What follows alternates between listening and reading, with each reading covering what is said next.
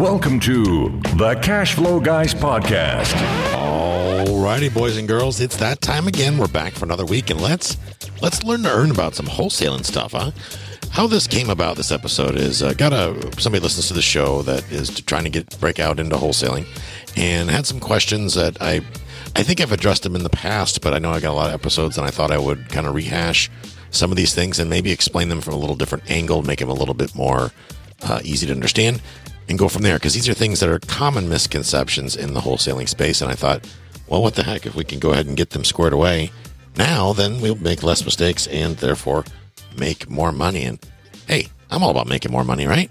So, first of all, I hope you guys are having a great week. I hope you got out there and made something happen this week. If you haven't already spoken to me, if you haven't got on the horn with me and got your questions answered, got you uncluttered, if you haven't gone to cashflowguys.com forward slash ask Tyler, get on the phone with me. Let me know how I can help you. Let me know how I can help you get unstuck and get things going to the next level. Guys, I'm not going to, I set this time aside to help you. Okay. There's no pitch. There's no sales. There's no gimmicks. There's no guru course, no coaching pitch, none of that stuff on these calls. Lots of folks that have taken advantage of these calls have actually gone into the iTunes uh, reviews and said those very same things that they were shocked that I, even though I say I'm not going to upsell you, that I actually didn't upsell you because if I say I'm not going to do something, I'm not going to do it bottom line. So anyway, if you want to get help get uncluttered, maybe take things to the next level. If you're focused on trying to figure out what do you do first, right? How do you get this monster going? How do you get financially free? What comes first, the chicken or the egg? Should I wholesale? Shouldn't I wholesale? All those good things. Let's get on the phone. Let's have a conversation and maybe we can help you sort that out. So this week, the question that came in talked about some problems eh, that or some questions actually that have come up as this new person, her name is Liz, as she has started getting her venturing down the road of being a wholesaler or you know adding value to the community she doesn't she's not yet at the mindset where she feels she can keep any properties which i struggle with i'll be honest with you. I, I that's why a lot of times i don't teach wholesaling so much is because i believe it's limiting. I think that when people say i'm a wholesaler i think they're limiting themselves you know, I was taught to say I'm a wholesaler, I'm this, I'm that, and at the end of the end of the day, guys, that's not really a badge of honor. It's kind of like saying it's the same thing as a realtor. Really, at the end of the day, it's it's no different than really being a realtor, except for the fact that you're not you don't have a license. So this has been my struggle. So I'm going to say this before we can get started to you wholesalers out there, guys. If you're able to negotiate good deals that make sense, keep one. And you're thinking, well, I don't have the money, I don't have the time, yada yada yada. There's all these different excuses. Boys and girls, you can overcome, I can overcome every objection that you would ever come up with when it comes to why you should just focus less on wholesaling great deals to other people and focus more on how can I keep this? How can I put money in my pocket every month, no matter what, and get this done? Now, if I, I get it, if you're normally, if you're schlepping those broken down houses that are rotten and moldy and smell like a gym locker and you don't want to get into heavy rehab, I get all that. I, I totally get it. But you, what you'll find is that if you're out there as a wholesaler on a regular basis, and this is like kind of your thing, you're going to come across a lot of nice properties that are pretty much turnkey. And when these opportunities present themselves, well, go pull the trigger, make it happen. Walk in there and ask yourself, how can I keep this? Make that your very first question. So with that, let's go ahead and dive into her questions. And she says, um, starts out with saying, if I bring any property to a potential buyer, cash or not, is it a great deal? Or, and it's a great deal. Wouldn't I risk the buyer just acquiring it without me since I gave them the address and the contact info? Well, the answer is no, or it depends really. And it really comes down to structure. Now, there's lots of different ways I could answer this question. There's lots of different things that people do to make sure that doesn't happen. But here's the thing. If you live in scarcity, in other words, if I go through my life thinking someone's going to rip me off, guess what's going to happen? Someone's going to rip me off. Instead, I focus on gauging the type of people that I share information with in the first place. Okay. And by that, I mean I'm risk adverse by nature. Okay. Uh, as a student of Larry Harbolt, Larry teaches a little course called Land Trust, investing with Land Trust. And the Land Trust is a way to protect, to keep your holdings anonymous. And I can tell you, one of my daughters got in a car accident several years ago. And it was a matter of days. The other party's attorney was already tracking me down trying to figure out what I own, yada, yada, yada. So I, since then, that really was a wake up call. And of course, I've taken Larry's course on land trust several times. Matter of fact, it's coming up uh, as I record this. It's coming up this coming weekend. And I really started paying attention to how exposed I am to liability. That said, I don't necessarily share dirty details with the, with the general public because let's be honest, folks, there's some wackadoodles out there. That said, when you got a wholesale deal and you have buyers that you first built a rapport with. You've gone out and maybe broke bread. You've had a cup of coffee. You've talked to them. You've met them face to face. If they were to backdoor you, number one, most markets are small And anyway. I don't care if you're doing deals in New York City. Word gets around. If if you're a dirtbag, people are going to know about it. Trust me, in Tampa Bay, we've got a, a quite a pile of dirtbags, but we also have a nice pile of good investors, people that have a reputation for always doing what they say they're going to do, always closing when they're supposed to, not playing silly games.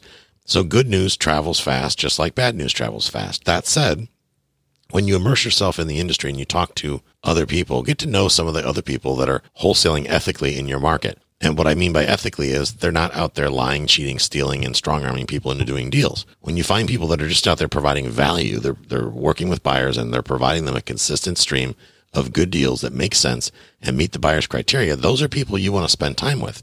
Maybe you start out mentoring under one of those people.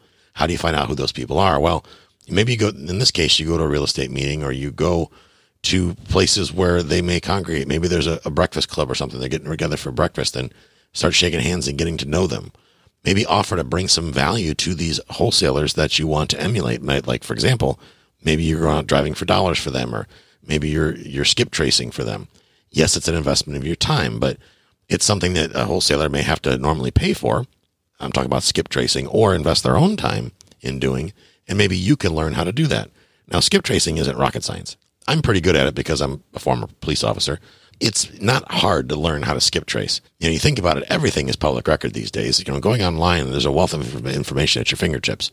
Get out there and apply some common sense. If you want, get some, grab a YouTube video, you know, read some, watch some YouTube videos and teach yourself that skill. And that's just one example ways you can help somebody that has more experience and you can bring value to them. Now, I know that a lot of times that when you try to do this, a lot of times you get shot down. I get it. Trust me. I have people, I get an email at least every week where someone says, Hey, I can, I don't know, I'll wash your car if you coach me. It's like, that's not how this works. Or I can help you with lead generation. It's like, I'm already an expert lead generation. I appreciate it, but I'm better at lead generation probably than you are because as a real estate investor, I control my marketing. I understand, I do my market. I am the brains behind my marketing program. That way, I understand real estate investing and I understand what the sellers are thinking and the marketing people do not. So for that, in that example, a marketer exchanging services for me doesn't have the same amount of value.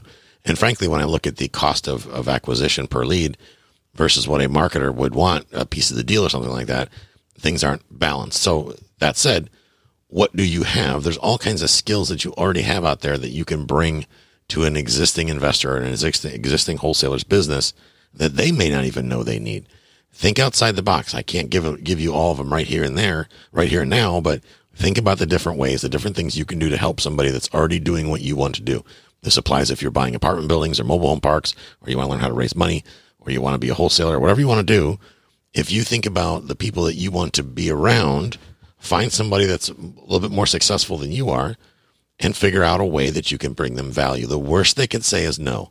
It's unfortunate. I have to say no a lot because I get these offers a lot, but I still admire the folks that have the, the, the stones to ask in the first place. They got the guts to try to add value or, or bring something to there. And there have been cases that I've done these type of situations. The problem I've had is that early on, I didn't do a good job of screening the people that I, I made trade for services for, and they didn't hold up their end of the bargain, which is, I guess I could say disappointing at the, at the least. So that said, getting back to the question, what do you do? How do you protect yourself from a buyer stealing your lead?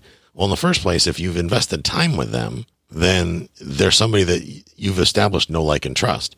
So I'm going to go out on a limb here and say most people aren't are not going to do that in the first place. Okay, they're not going to take your lead. They're going to see the value that you've done. Now that said, if you're all sheepish and you know if you're making two hundred thousand, a million dollars off of the deal, that's a different story. So even if you're upfront with them and and clear, and then there's nothing hidden, they have no reason to backdoor you because at the end, when they do, you're not going to give them any more leads. And frankly, bad news travels fast, like we said, they're going to get a reputation for that and people are going to stop bringing them leads.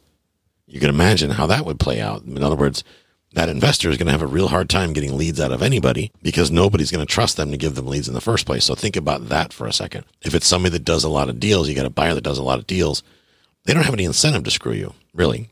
And a good example of that is a guy by the name of Lee Kearney. Lee Kearney is a big deal in Florida. I mean, this dude does a ton of deals. He owns a real estate brokerage company, yet he still buys from brokers. He buys from wholesalers. He buys from hedge funds. He buys from anybody that brings him something that matches his criteria. He never, at least as far as I know, backdoors any of those lead sources because it doesn't really matter to him provided that the numbers make sense based on his buying criteria. So the people that reach out to Lee and determine what his company's buying criteria is and then bring deals that match that criteria to them are bringing value. So let's go back to you. If you are out there, like if I tell you that I want, I'm only inv- only interested in um, two to four unit properties in the Tarpon Springs area Florida, and you bring me something that is a 600 unit in Atlanta, then you're wasting my time because I don't want a 600 unit building in Atlanta. I only want properties within a certain radius of where I live. So there's a few markets that I invest in and I only want properties within those parameters. And I want you to ask me up front and get crystal clear on my buying criteria. Because when you bring me something that, that is an exact or very close match to my buying criteria, you're providing me a ton of value because you're saving me a ton of time. I realize that any buyer that is a good buyer will also realize that. And let's be honest, we have, we all have spidey senses. And sometimes you can just feel that the person you're dealing with is kind of a shyster. So although you really want them to part with that, that money and do the deal for you so you can make your five grand or whatever your fee is, if you, if it walks like a duck, pretty good chance it's a duck. Go look at their, fi- their Facebook profile. There's some serious bottom feeders out there in the industry and the buyer. So I totally get where you're coming from when it's like, is this guy going to screw me? I know several people out there that will screw you in a heartbeat. But here's the deal. Everybody knows it. So when you start talking to everybody and finding out who the good people are, and who the bad people are, although people might not want to talk so much about the bad people, focus on who people say are the good people and only deal with them because the reality is, as a wholesaler, you don't need a big, massive buyers list. You don't need a thousand people on your buyers list. You need a core group of about 20, maybe 30 people tops that are buying. And it should be that you are only providing them deals that fit their criteria. In other words, a single family guy should not be showing multifamily properties to. That said, if a single family guy says, I'll take anything that looks like a deal in the state of Florida, that's not a real serious buyer. That probably what you have is another wholesaler. Okay. You've got somebody who is not themselves focused on their individual buying criteria. That means that you're going to have a difficult time finding something within their criteria. And frankly, I think that person would be a higher risk to maybe overlook your relationship. Okay. There are people out there that teach in investors to go around real estate brokers. I think this is terrible advice. I, there are people out there that teach that you should uh, talk make sure your sellers, whatever they do, don't get in front of an attorney.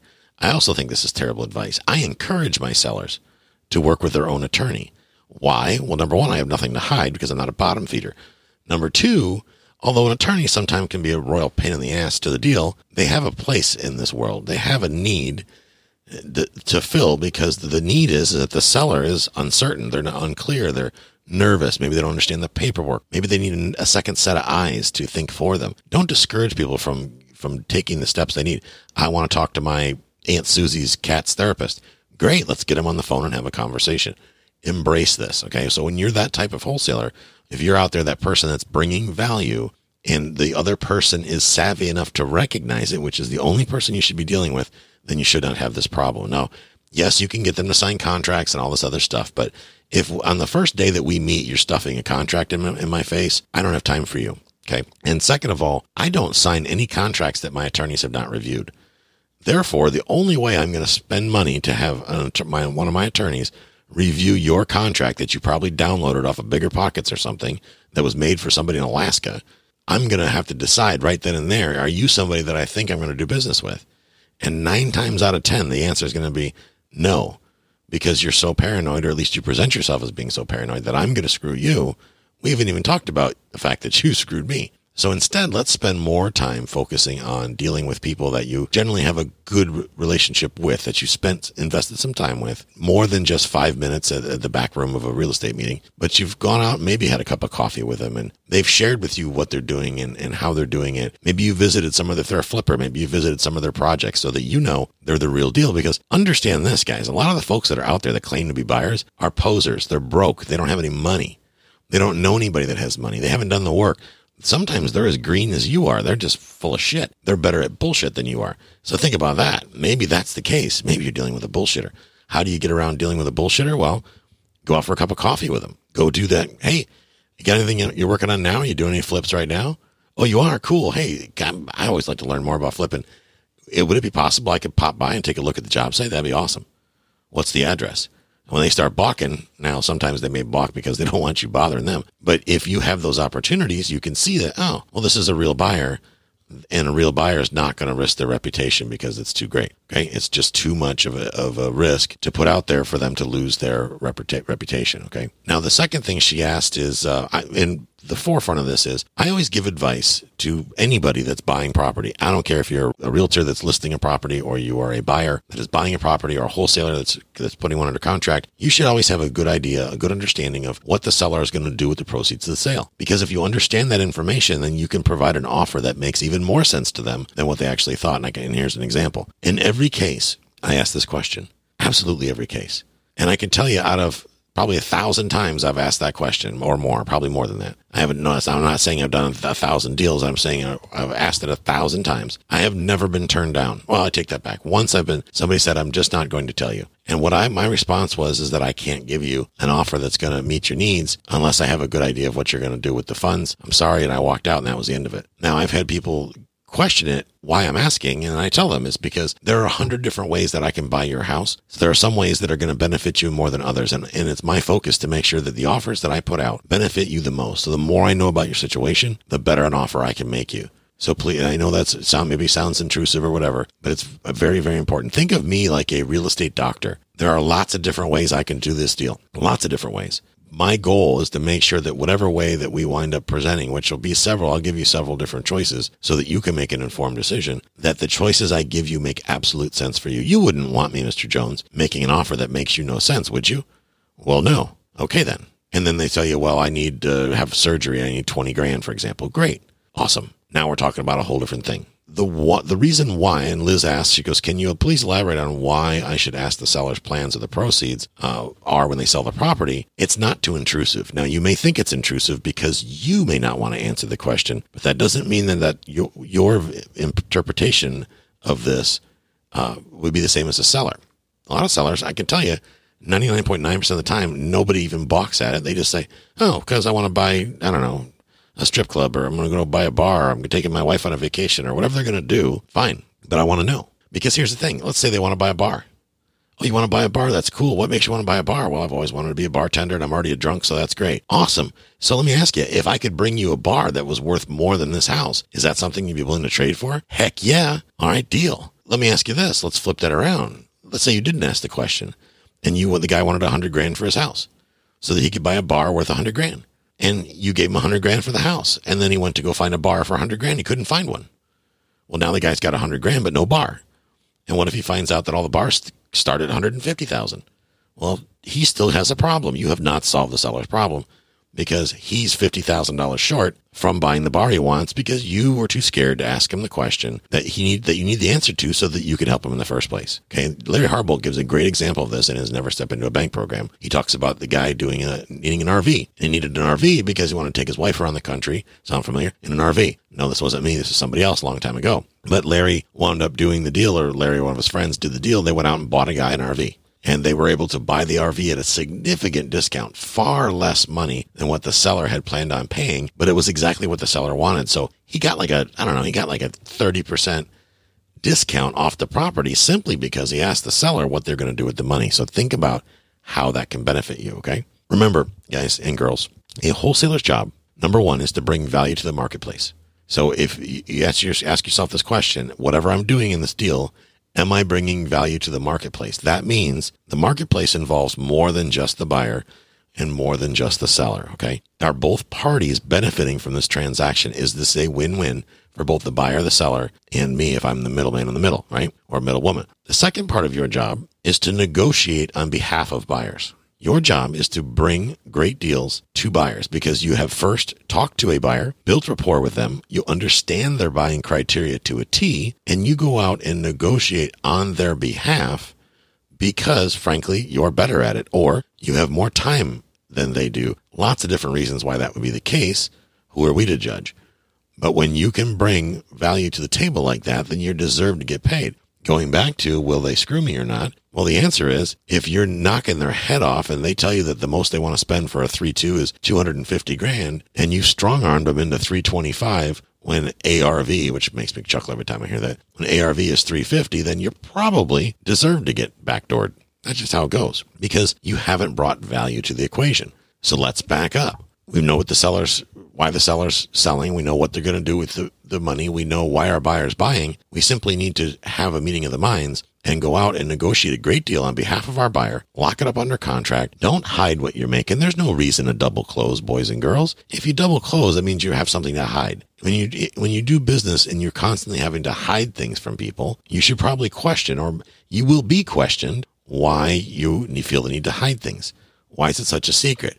Real estate deals are not Area 51 material, guys. So just be transparent. I'm not saying you have to wave a flag saying I'm making 50 grand assignment fee off of you, but I can tell you right now, I don't really care what somebody makes on a deal when I, if I was to buy from them, provided that my criteria was met. I only care about my criteria. Dude, if you go out and get a fourplex for 10 grand and sell it to me for 200, good on you. Uh, knock yourself out, baby. $190,000. All right. I'll shake a hand, pat you on the back, and I hope you enjoy your time in Key West. Great. Doesn't matter to me. What matters to me is that I got that fourplex that's performing like crazy and I got it for 200 grand or less. That's what matters to me. Me beating you up on your fee or what you're going to make doesn't really help Tyler one bit. That's why I'm all about making sure that vendors get paid. And let's talk about that for a second.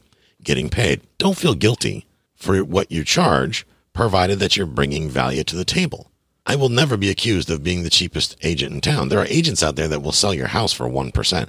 Hell, there are agents out there that'll sell your house and give you their a Rolls Royce for 1%. They'll give away the moon and the stars and what that, those are realtors that suck at what they do. They're not good at marketing. They have a lack of leads. So the only way they can get service is to discount below what the services fees normally are. Okay. They don't, they, they, they'll do things for cheap because it's like going to the grocery store, right? Do you buy the cheap meat or do you buy the quality meat? Well, that pork is turning a little green, but man, it's only 99 cents a pound.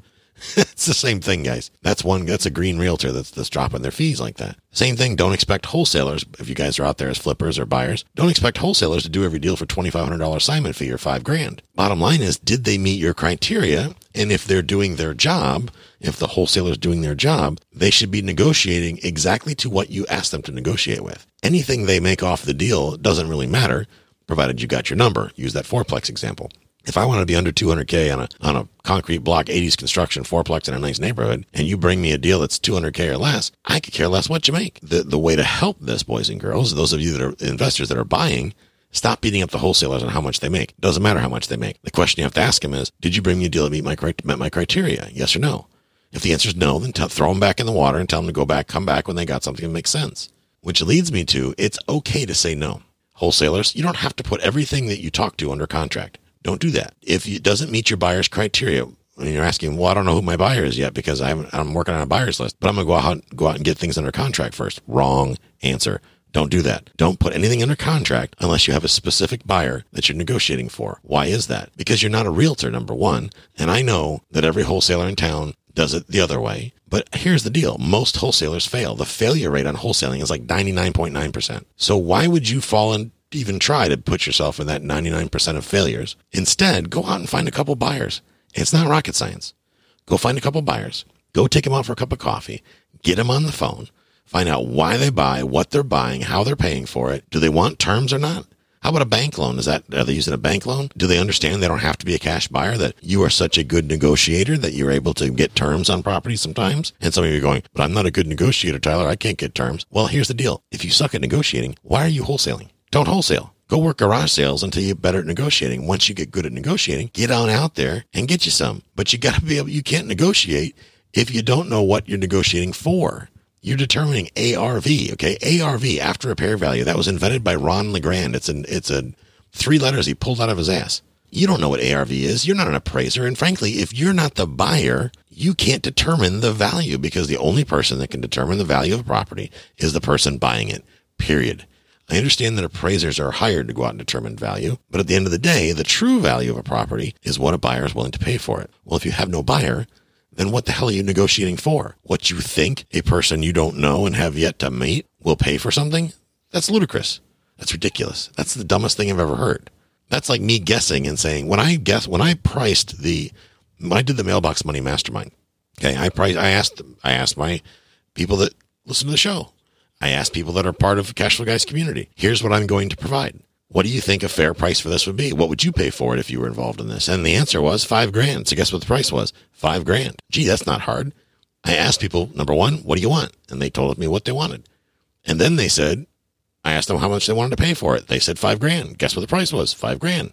No, I mean, yes, I'm repeating myself, but for a point. Okay. Hey, Mr. Seller, Mr. Buyer, why do you want to buy a 3-2 house? Because I flip them. Great. Do you flip them with your own money? No, I use hard money. Ooh, that sounds expensive. Hey, let me ask you, if I could get terms on this thing, maybe a delayed gratification for the seller, uh, all kinds of structures here. If I could do something that required less of you, you having to borrow less hard money, would that make sense? And most flippers are going to say hell to the yeah. I'll be all over that. So See, you asked the question. Now you got a loyal buyer. Trust me, if you learn how to do seller finance deals and you're bringing seller finance deals to flippers, you're going to have flippers standing in line. You're going to have buyers, real buyers, buyers that are not going to backdoor you standing in line. As the saying goes, the riches are in the niches. Why was I so successful when I did wholesale deals? And to this day, if I have a wholesale deal, it never you'll never see it come across that email ever, ever. Why? Because I only do I only find properties for buyers, right? So if I know Timmy Tulips is looking for a, a duplex and Timmy wants to pay under 150 for a duplex and Timmy ain't got but 20 grand to put down, I'm going to go negotiate a deal for Timmy Tulips and figure out a way to put that deal together where it makes sense. And when I do bring that deal over, do you think Timmy's going to try to backdoor me? Hell no,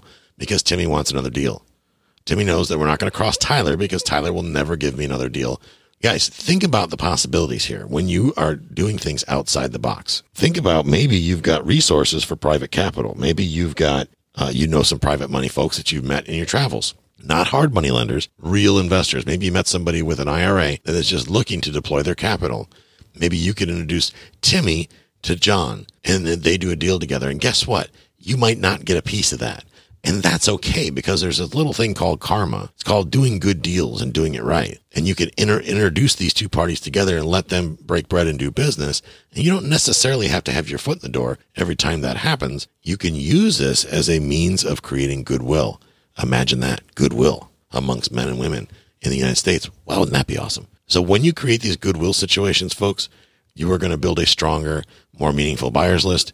You're going to get more deals done. You're going to make more money. Your buyers going to be more happy. They're going to tell other people what an amazing job that you're doing by bringing value to the marketplace, and everybody is going to win. Sellers are going to give you testimonials because you wrote offers that made sense. You didn't fail, right? You didn't promise what you couldn't deliver. You didn't have to hide. You didn't have to lie, cheat, and steal and take non refundable this and strong arm people and record memorandums of contract and steal people's houses and all the bottom feeder stuff that most wholesalers have to do. You do it right the first time. Build value every single time. Boys and girls, I hope you found value this week. I will catch up with you next week. In the meantime, learn to earn. This concludes today's episode. You don't have to wait till the next episode to learn to earn. Head over to cashflowguys.com and contact Tyler and his team for more powerful tips and ideas so you can start generating multiple streams of income. and escape the rat race.